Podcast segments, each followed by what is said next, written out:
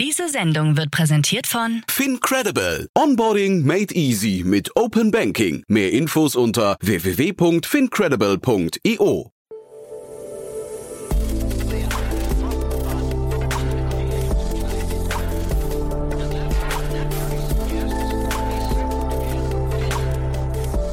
Startup Insider Daily. Guten Tag und herzlich willkommen bei Startup Insider Daily. Am Mikrofon ist Michael Daub und ich begrüße euch in unserer Mittagsausgabe. Wir haben uns jetzt Philipp Rösch-Schlanderer, Co-Founder und CEO von eGym, anlässlich einer Ankündigung zu einem potenziellen Börsengang gegen Jahresende eingeladen. eGym ist ein weltweit agierender Anbieter von intelligenten Trainingslösungen für die Fitness- und Gesundheitsbranche. Das umfassende Angebot an vernetzten Fitnessgeräten und digitalen Produkten lässt sich einfach in die Hard- und Software von Drittanbietern einbinden. So wird ein komplett integriertes Training ermöglicht, welches ein messbares Ergebnis garantieren soll. So viel zu unserem Gast heute. Gleich geht es los mit dem Interview. Werbung. Hi, hier ist Nina, Content Managerin bei Startup Insider. Suchst du deine nächste große berufliche Herausforderung? Dann melde dich bei uns. Wir suchen aktiv nach neuen Teammitgliedern, die Startup Insider zum führenden Informationsmedium der deutschsprachigen Startup-Szene machen wollen. Aktuell suchen wir Sales Manager, Customer Success Manager, Finanzmanager sowie Werkstudenten in den Bereichen Sales, Product und Content. Aber auch wenn keine passende Stelle dabei ist, melde dich trotzdem bei uns. Wir suchen immer nach leidenschaftlichen Menschen, die mit Startup Insider Großes bewegen wollen. Also, um mehr zu erfahren und dich zu bewerben, geh jetzt ganz einfach auf startupinsider.de/slash insider. Startup Insider Daily. Interview. Cool, ja, zum wiederholten Male hier Philipp Rösch-Schlanderer, der Co-Founder und CEO von eGym. Hallo Philipp. Hi Jan. Freue mich, dass wir wieder sprechen und äh, ist ja viel passiert bei euch. Äh, ich hatte dich jetzt angeschrieben, weil ihr neulich, habe ich gelesen, ähm, das klang zumindest so durch, damit liebäugelt, einen Börsengang zu machen. Jetzt hast du gerade im Vorfeld schon gesagt, ja, das ist so halb richtig, ihr bereitet euch darauf vor, aber es gibt noch nicht die richtigen, ganz konkreten Pläne. Ne? Vielleicht kannst du mal kurz beschreiben, wo ihr da steht. Ja, ganz genau. Also wir glauben, wir haben sowohl was äh, absolute Umsatzgröße angeht, als auch das Wachstumsprofil und das Profitabilitätsprofil von der Sichtweise, genauso wie auch eben einen riesigen adressierbaren Markt, haben wir eigentlich das Recht, eine immer unabhängige Firma zu bleiben. Und da ist einfach der IPO ähm, das beste Tool dafür. Und äh, deswegen bereiten wir uns darauf vor. Aber viele wissen ja, dass gerade in den nächsten zwölf Monaten sicherlich kein IPO-Fenster für Wachstumsunternehmen offen sein wird. Ja, das hatte ich irgendwie auch gedacht, als ich das gelesen habe und hat auch zeitgleich gedacht, es sind auch nicht viele Startups an die Börse gegangen, zumindest in Deutschland, wo man das sagen würde, wo man sagen würde, die waren jetzt zurückblickend ein Role Model, ne? Also, dass also wirklich Investoren gerade Lust hätten, auch in Startups, die an die Börse gehen, zu investieren, oder? Ja, leider ist da sozusagen die Erfolgsstories sind da gemischt. Es gibt ähm, erfolgreiche und weniger erfolgreiche, insgesamt natürlich noch deutlich weniger als in den USA. Ja. Und momentan schaut man da auf den deutschen äh, IPO-Markt schon etwas mit Sorge als für Wachstumsunternehmen. Mhm. Und trotzdem spannend, du hast gerade im Nebensatz gesagt, ähm, ihr habt quasi das Ziel, unabhängig zu bleiben. Ne? Ähm, das ist ja auch, das vergisst man, glaube ich, oft. Wenn Unternehmen äh, äh, sag mal, einen Exit machen, dann werden sie ja häufig gekauft und Kauf bedeutet, sie verlieren ihre Unabhängigkeit. Ist das bei euch so quasi Teil eurer DNA, dass ihr weiter als, als ähm, sag mal, wie so ein Peloton zum Beispiel, das wäre ja vielleicht ein ganz gutes äh, Parallelbeispiel zu euch, auch wenn die natürlich an der Börse jetzt desaströs performt haben, oder? Ja, also äh, Peloton ist natürlich ein völlig anderes Unternehmen wie wir von der Ausrichtung, mhm. von der Umsatzstruktur und so weiter. Aber sie sind auch im Fitnessmarkt, mhm. ähm, aber haben eben auch schon mal gezeigt, dass zumindest äh, man im Fitnessmarkt eben einen riesigen adressierbaren Markt hat. Muss natürlich dann aber auch das, das zugrunde liegende äh, Geschäftsmodell haben, das gut funktioniert. Ähm, und ganz genau, wir glauben eben, dass sozusagen in unserem Markt sehr, sehr viel möglich ist. Wir wollen, dass unsere Mitarbeiter da auch ein Leben lang ihre Anteile hegen und pflegen sollten und die nicht äh, gezwungen werden zu verkaufen. Ähm, genauso auch dann natürlich für mich. Und, und das geht natürlich nur mit dem IPO, weil wie viele Tech-Unternehmen auch, haben wir natürlich auch Investoren an Bord und denen habe ich ja das Versprechen gegeben, dass die irgendwann auch wieder ihre Anteile verkaufen können. Mhm. Und ähm, das geht dann eben einem, entweder über, über den Trade Sale, dass man einfach äh, sozusagen an einen anderen strategischen Unternehmen das verkauft, äh, oder dass man eben wieder neue Fonds reinbringt oder einfach sozusagen an die Börse geht und damit dann jeder einzeln entscheiden kann, wie lange da bei der Story dabei bleibt. Mhm. Hat denn, vielleicht nochmal ganz kurz dazu eine Nachfrage, hat denn dieser Zusammenbruch von Peloton äh, jetzt irgendwie auch gezeigt, dass dieses Modell oder diese Theorie, dass man eigentlich zu Hause trainieren möchte und zwar adäquat wie im, wie im Fitnessstudio, dass das eigentlich nicht die Realität ist, dass eigentlich das Fitnessstudio schon der Weg ist, wenn, wenn man über Fitness spricht, dann doch eher im Fitnessstudio? Ja, also ich glaube, ganz häufig, wenn Leute irgendwie es versuchen zu polarisieren, ist oftmals die Antwort beides. Wir haben es in der deutschen Startup-Szene, ist Berlin oder München besser und beide sind toll. und ähm, so war es auch im Home-Fitness-Bereich und dem ähm, B2B-Gym-Markt schon immer so, dass praktisch beides parallel ging. Also auch vor, vor ähm, Covid und, und vor Peloton hatte etwa irgendwie jeder dritte Haushalt in irgendeiner Form ein Home-Fitness-Gerät bei sich zu. Hause mhm. und trotzdem steigen auch die Fitnessstudio-Nutzerzahlen ständig.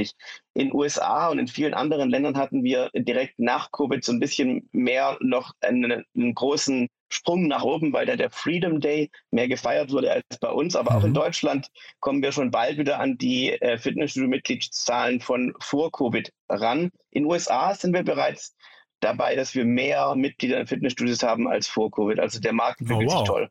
Okay, krass. Äh, vielleicht können wir mal kurz über euer Modell sprechen, weil ich hatte, ich habe geschmunzelt, ich war auf eurer Webseite, habe dann als allerersten Claim dort gesehen, für Experten, für Einsteiger und für echte Menschen, habe ich mich gefragt, dieses für echte Menschen, das musst du mir mal kurz erklären. Ja, ganz genau. Also für uns, ähm, für alle, die Interesse haben, wir haben ja im Oktober 2021 einen sehr langen Podcast zu eGym aufgenommen, mhm. aber vielleicht nochmal ganz kurz. Wovon wir träumen, ist ein Fitnessstudio, das alles über dich weiß, alle deine Körperdaten, dein Trainingsziel und dann wir über unsere IT sicherstellen, dass nichts dem Zufall überlassen wird und du auf der Trainingsfläche immer maximal effektiven Workout hast und danach dann auch die Daten einsehen kannst zur Motivation, aber auch zur weiteren Trainingssteuerung.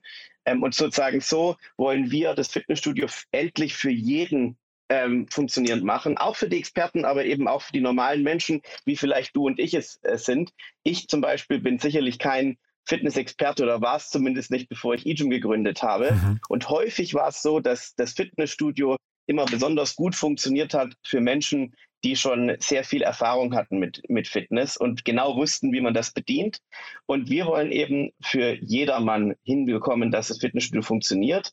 Und daher machen wir auch mit unserem Firmenfitnessgeschäft, das wir gerade in eGym WellPass äh, getauft haben, früher äh, Qualitrain, machen wir den Schulterschluss mit dem Gesundheitsmarkt, wo wir Arbeitgebern ermöglichen, eben in die Gesundheit der Mitarbeiter zu investieren, in einer sehr skalierbaren Form über das Fitnessstudio, aber eben auch unsere Technologie, dass tatsächlich innerhalb dieser Firma nicht nur die absoluten Gymrats, sondern eben wirklich jeder erfolgreich trainieren kann und damit weniger Krankheitstage hat. Mhm. Dieser Wellpass ist so ein bisschen wie Urban Sports, Sports Club, ne? Da seid ihr, glaube ich, direkte Konkurrenten, oder? Genau, ähm, Urban Sports Club ist allen ja bekannt sozusagen als eine äh, Business-to-Consumer-Brand. Das heißt, der, das Mitglied kann sich direkt das runterladen, beginnen. WellPass wiederum funktioniert ausschließlich über die Arbeitgeber und optimiert sich da eben sehr, sehr stark auch an die Bedürfnisse des Arbeitgebers, wie zum Beispiel eben irgendwo auch klare, darstellbare äh, Verbesserung der Gesundheit, aber auch die Tools dazu, um sicherzustellen, dass die Arbeitnehmer nicht nur ins Gym gehen, sondern da auch die richtigen Dinge tun. Mhm.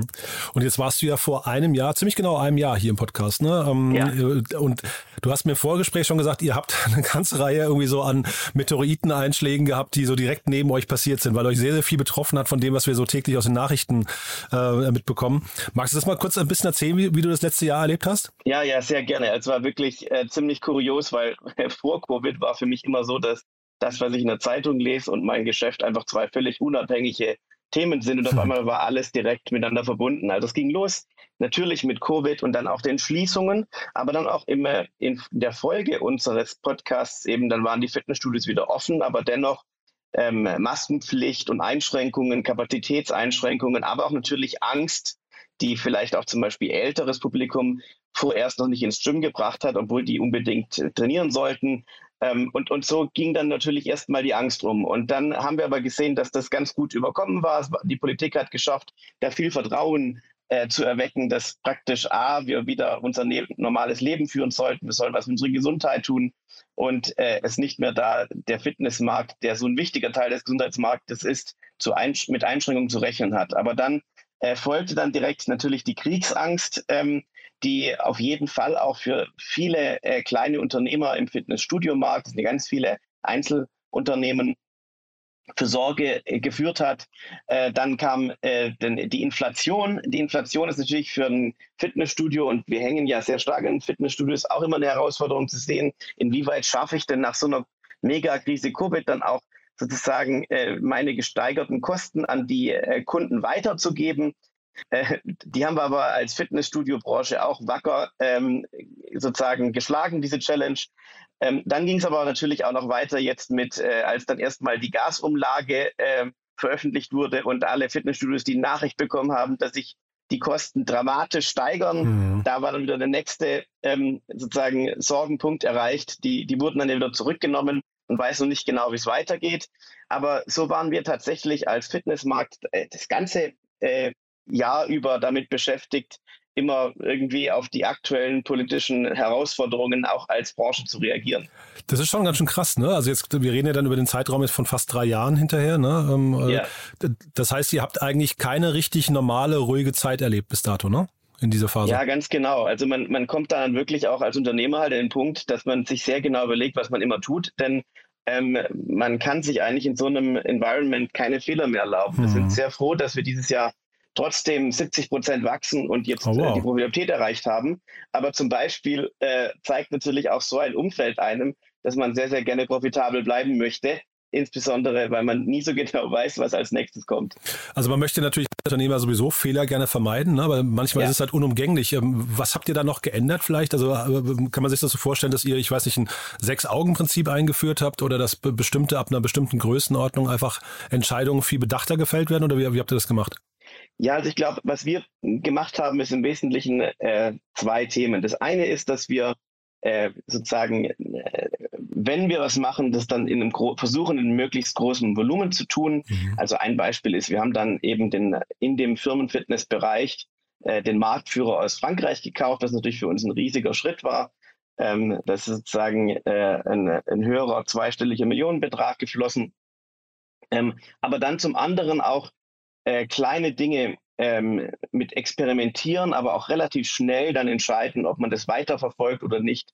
In der Vergangenheit habe ich häufig den Fehler gemacht, dass dann so einzelne Testballons, die man mal gestartet hat, dann vielleicht einfach auch nicht hart genug äh, gechallenged hat, um zu sagen, so, jetzt äh, hopp oder top, aber auf jeden Fall nicht so ein vor sich hin vegetieren.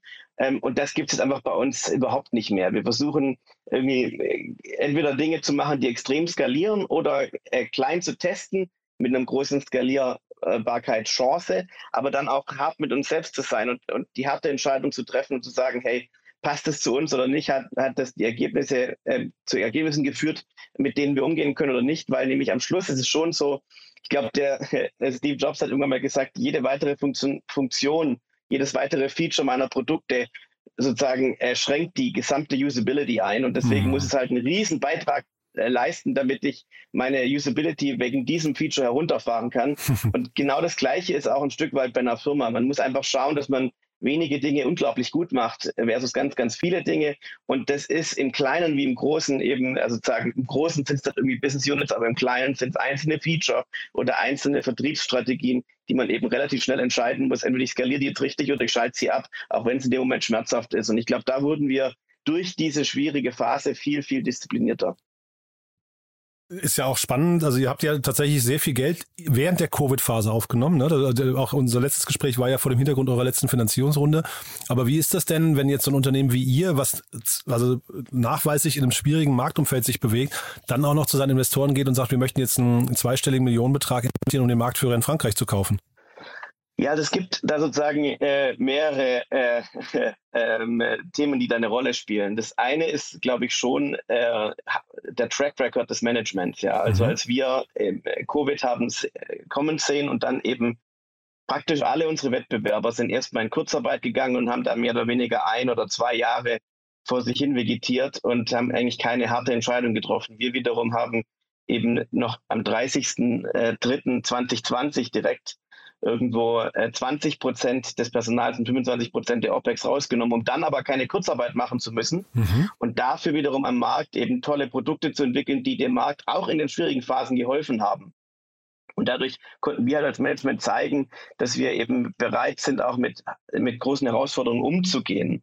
Das zweite Thema ist natürlich, was sind die Unit Economics der Firma? Ist grundsätzlich sozusagen das, was getan wird, hat es eine große Defensibility, aber hat es eben auch eine große Scalability und die Unit Economics sind die positiv. Und dann das dritte Thema ist, äh, wie groß ist eigentlich der Markt? Und auch wenn man halt Challenges hat, sozusagen, solange man nicht davon ausgeht, dass wir jetzt irgendwie ähm, sozusagen äh, Covid lebenslang haben, dann ist ja schon die Frage, hat der Markt auch nach Covid eine große Zukunft? Und da glauben wir eben wirklich sehr stark daran, dass wir absolut erst in den, in den Anfängen sind. Wir haben hm. Fitness praktisch jetzt mal für die absoluten Fitnessbegeisterten schon mal etabliert. Ähm, aber wir glauben fest daran, dass äh, das Fitnessstudio mittelfristig äh, vergleichbar sein wird für dich wie die Zahnbürste. Mhm. Ähm, denn dass du einfach das äh, regelmäßig tust, um, um länger und besser zu leben. Und wenn man das fortspinnt und sich mal überlegt, dass allein irgendwo an Muskel-Skeletterkrankungen in, in Deutschland zum Beispiel 40 Milliarden ausgegeben werden, aber immer nur für Dinge, die eine Halbwertszeit von 24 Stunden haben, Schmerzmittel, Massagen, anstelle von grundsätzlich das Thema angehen und, und Lösungen bereitstellen, äh, dann kann man eben in Kombination sagen, okay, gut, da gibt es gerade einfach für jedes stationäre Geschäft Herausforderungen, aber auch, aber die Frage ist, gehen die Herausforderungen vorbei und habe ich die richtige Technologie und das richtige Team, um vielleicht eine riesige Chance zu ergreifen? Und, und genauso haben wir uns positioniert und da glauben wir fest dran. Das heißt, ihr glaubt auch dran, dass, ähm, weil ich meine, das eine ist ja euer Blick und euer, äh, quasi euer Unternehmen, aber das andere ist ja quasi der Markt, ähm, weil auch für die ganzen Fitnessstudios muss das ja sehr hart gewesen sein, jetzt diese Phase, plus jetzt noch diese ganzen Energieauflagen oder zumindest ähm, energetischen Veränderungen preislich. Ihr glaubt aber schon dran, dass dieser Markt insgesamt Bestand haben wird oder sogar noch wächst?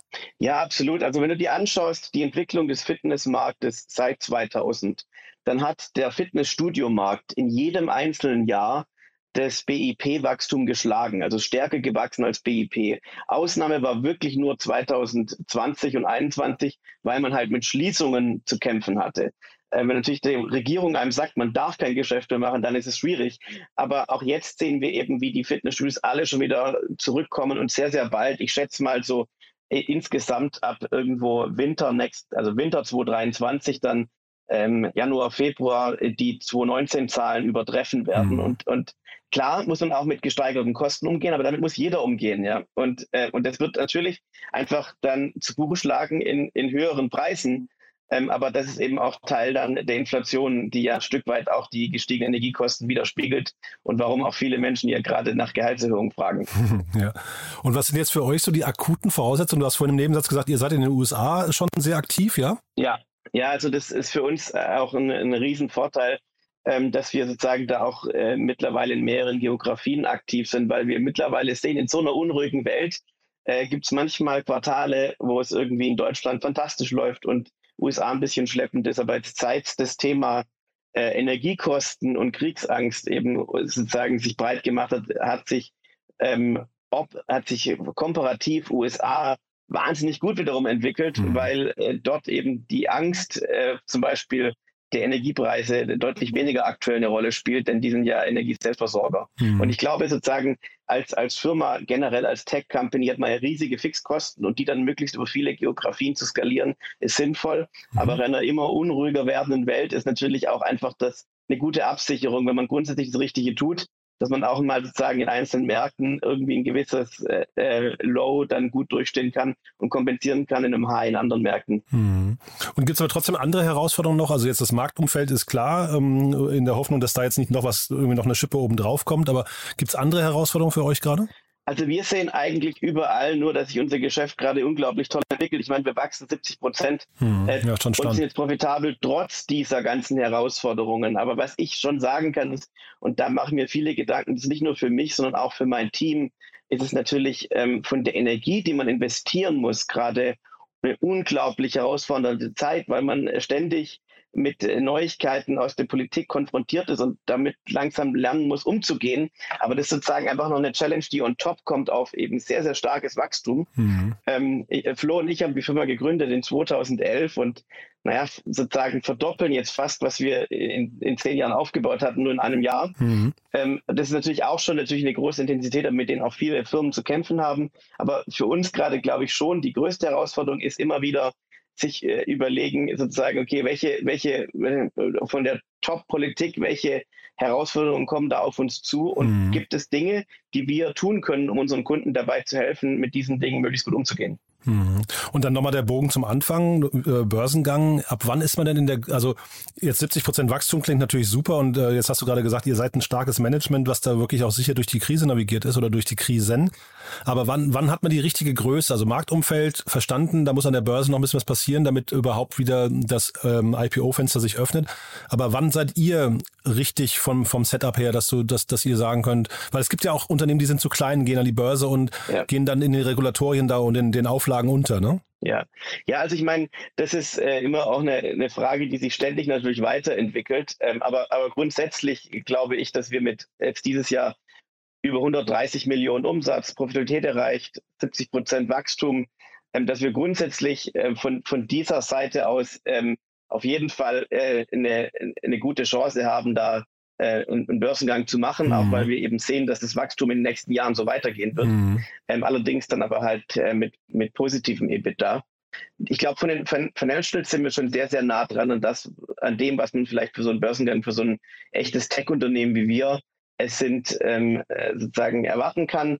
Die, die, die Frage ist dann die Märkte, das kann man natürlich nicht beurteilen. Und das dritte ist aber auch einfach die Governance äh, intern bereit mhm. zu sein, sozusagen. Da gibt es ja äh, Herausforderungen, da haben wir eben auch einen Workshop zu gemacht mit einem äh, Big Four Auditor. Was sind die Dinge, die äh, umgesetzt werden müssen von der Governance, von, äh, von den Prozessen intern? Damit wir äh, auch für, bereit sind, ein börsennotiertes Unternehmen zu sein. Und an diesen Themen arbeiten wir eben gerade. Mhm. Du hast gerade gesagt, Tech-Unternehmen, du musst jetzt eure Bewertung nicht verraten, aber ähm, es gab jetzt zahlreiche Unternehmen, denen sind ihre Bewertungen um die Ohren geflogen, weil sie versucht haben, sich als Tech-Unternehmen zu positionieren, obwohl sie eigentlich Tech-enabled oder gar nicht Tech waren. Ja, ähm, ist das hinterher auch so ein Spagat, der, der auf euch zutrifft? Also ich meine, wir entwickeln unsere komplett eigene äh, Technologie. Wir mhm. haben äh, äh, bei uns sind insgesamt um die 150 Leute in der Produktentwicklung. Mhm. Ähm, irgendwie, deswegen würde ich also bei uns auf jeden Fall sagen, dass wir, äh, wir verkaufen unsere eigene Technologie. Mhm. Äh, deswegen würde ich sagen, wir sind auf jeden Fall eine Technologie. Ich wollte dir nicht zu nahe treten, ne? Ja. Nein, nein, nein, gar nicht. Ich wollte äh, nur deutlich machen, sozusagen, mhm. wir, wir, sind echt, wir sind nicht eine Website, sondern wir sind eine echte, äh, wir machen echt RD. Mhm. Ähm, äh, melden Patente an und anderes. Ähm, deswegen würde ich sagen, also Tech-Player sind wir auf jeden Fall. Ähm, von den ähm, inflationären äh, Tech-Bewertungen wurden wir insofern, äh, glaube ich, verschont in den letzten zwei Jahren, weil als die Tech-Bewertungen durch die Decke gegangen sind, äh, wurde unser Markt geschlossen. Äh, insofern ist uns da, äh, glaube ich, jetzt auch nicht so viel, äh, habe ich nicht so viel Sorgen, dass bei uns da irgendwie äh, jetzt äh, schwerwiegende Korrekturen zu erwarten sind, sondern eher, ich denke, dass unsere Bewertung stark steigen wird. Hm. Ja, man kann, also man kann es so zweierlei sehen. Ne? Man kann einmal sagen, man gratuliert den Leuten oder den Startups, die es geschafft haben, im letzten Jahr eine Runde zu raisen ne? und auf diesen hohen ja. Bewertungen. Zeitgleich kann man die gleichen aber jetzt auch bedauern, weil sie da in diese Bewertung vielleicht nicht mehr reinwachsen. Ja, da wird sicherlich, das jetzt betrifft wie gesagt uns nicht, aber mhm. ich glaube, da ist jetzt schon auch wichtig, dass sich äh, die ganzen Gründer eben möglichst schnell Gedanken machen ich habe da einen auch gerade gecoacht, der auch eine tolle Runde gemacht hat und ähm, sich aber gemerkt hat, Moment mal, ähm, mit dem Geld, das ich da eingesammelt habe, komme ich jetzt nicht da so hin mit dem Cash Reach, dass ich dann danach eine Runde mache, die eine tolle Upround wäre. Mhm. Ähm, da will ich doch lieber jetzt mal ein bisschen sozusagen schon jetzt anfangen, auf Sustainable Growth zu, zu mhm. wechseln, solange ich es noch voll in meiner Hand habe. Und dann muss ich sozusagen, kann ich auch in die Bewertung, die ich bekommen habe, reinwachsen mhm. und, und muss gar nicht sozusagen durch dieses äh, sagen, Tal der Tränen durchwarten, wobei ich da jetzt praktisch dann irgendwie ähm, allen erklären muss, warum wir mal viel weniger wert sind, obwohl wir eine viel größere Firma wurden und eigentlich alle das erreicht haben, was sie erreichen sollten von den Mitarbeitern. Hm. Ich glaube, das ist sicherlich jetzt dann ähm, das Decisive Management wird da bei vielen eine, eine Rolle spielen. Bei uns war das gefragt, äh, als die große äh, Covid-Schließung an, anstand und, und bei denen Unternehmen, die geschafft haben, dazu unglaublichen Bewertungen basierend auf ihrem bestehenden Geschäft zu raisen, glaube ich, da ist sicherlich das Management notwendig, um schnellstmöglich zu gucken, wie kann ich noch mit dem Geld in die Sustainability reinkommen. Genau, weil du hast ja bei euch jetzt eben mehrfach betont, dass ihr profitabel seid. War das dann auch ja. so eine Entscheidung, die ihr kollektiv mit euren Investoren getroffen habt? Also ist das quasi ein Richtungsschwenk gewesen von der Strategie her? Ja, also wir haben alle unsere Investoren sind Investoren, die äh, Wert darauf legen, dass man eben äh, äh, das Sustainable Growth, also das profitable Wachstum immer in Augen hat. Es gibt mhm. immer wieder gute Gründe zu sagen, nein, aber meine Plattform, die braucht noch äh, mehr Investment. Technologieunternehmen sind ja im Prinzip immer so irgendwie ganz viel R&D als Fixkosten und dann hast du halt eine hohe Marge. Und ähm, und das kann man natürlich steuern, äh, wie weit man erstmal die Plattform investiert und, und wie weit man eher sozusagen auf Sales-Skalierung setzt. Und uns war schon immer klar, wir wollten ursprünglich schon in 2020 profitabel werden. Ähm, allerdings war dann eben, kam dann deutlich weniger Umsatz zustande aufgrund hm. der Schließungen. Und dann mussten wir sozusagen eher durch so ein äh, Tal der Tränen gehen und anpassen. Aber die Profitabilität, die ist eigentlich bei uns schon seit vielen Jahren das Ziel. Und deswegen sind wir jetzt auch sehr, sehr happy, dass wir da hingekommen sind.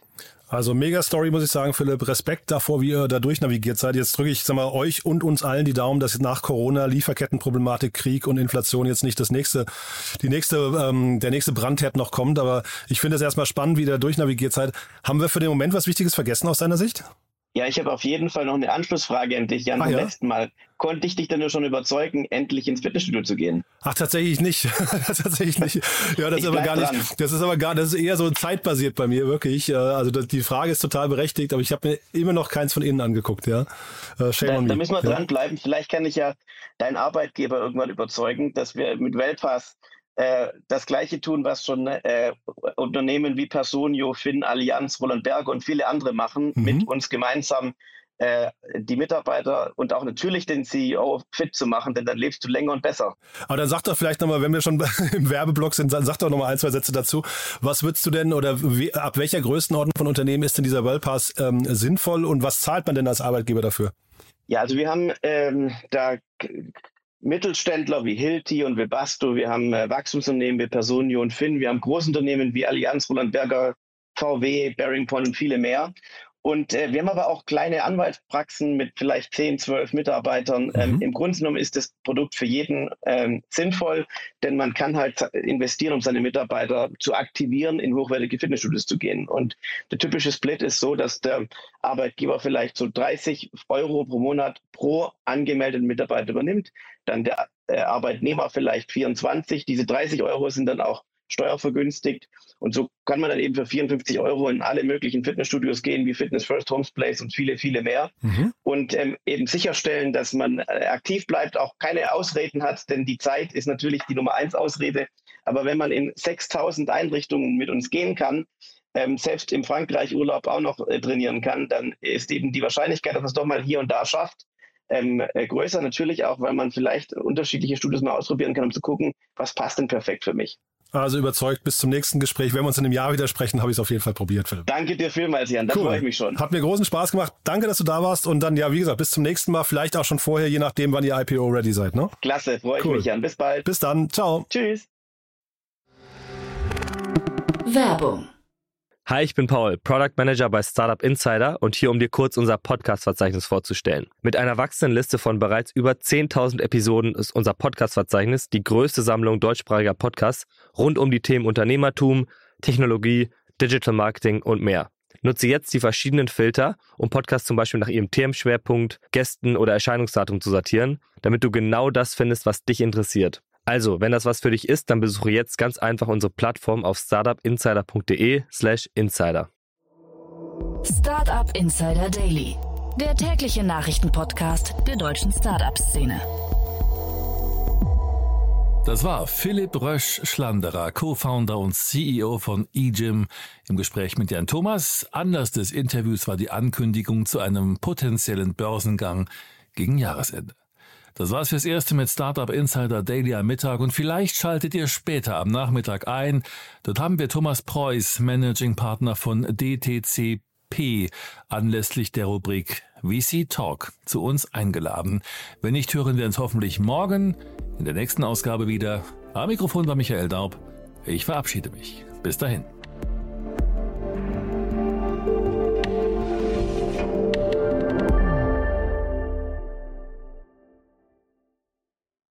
Diese Sendung wurde präsentiert von Fincredible. Onboarding made easy mit Open Banking. Mehr Infos unter www.fincredible.io.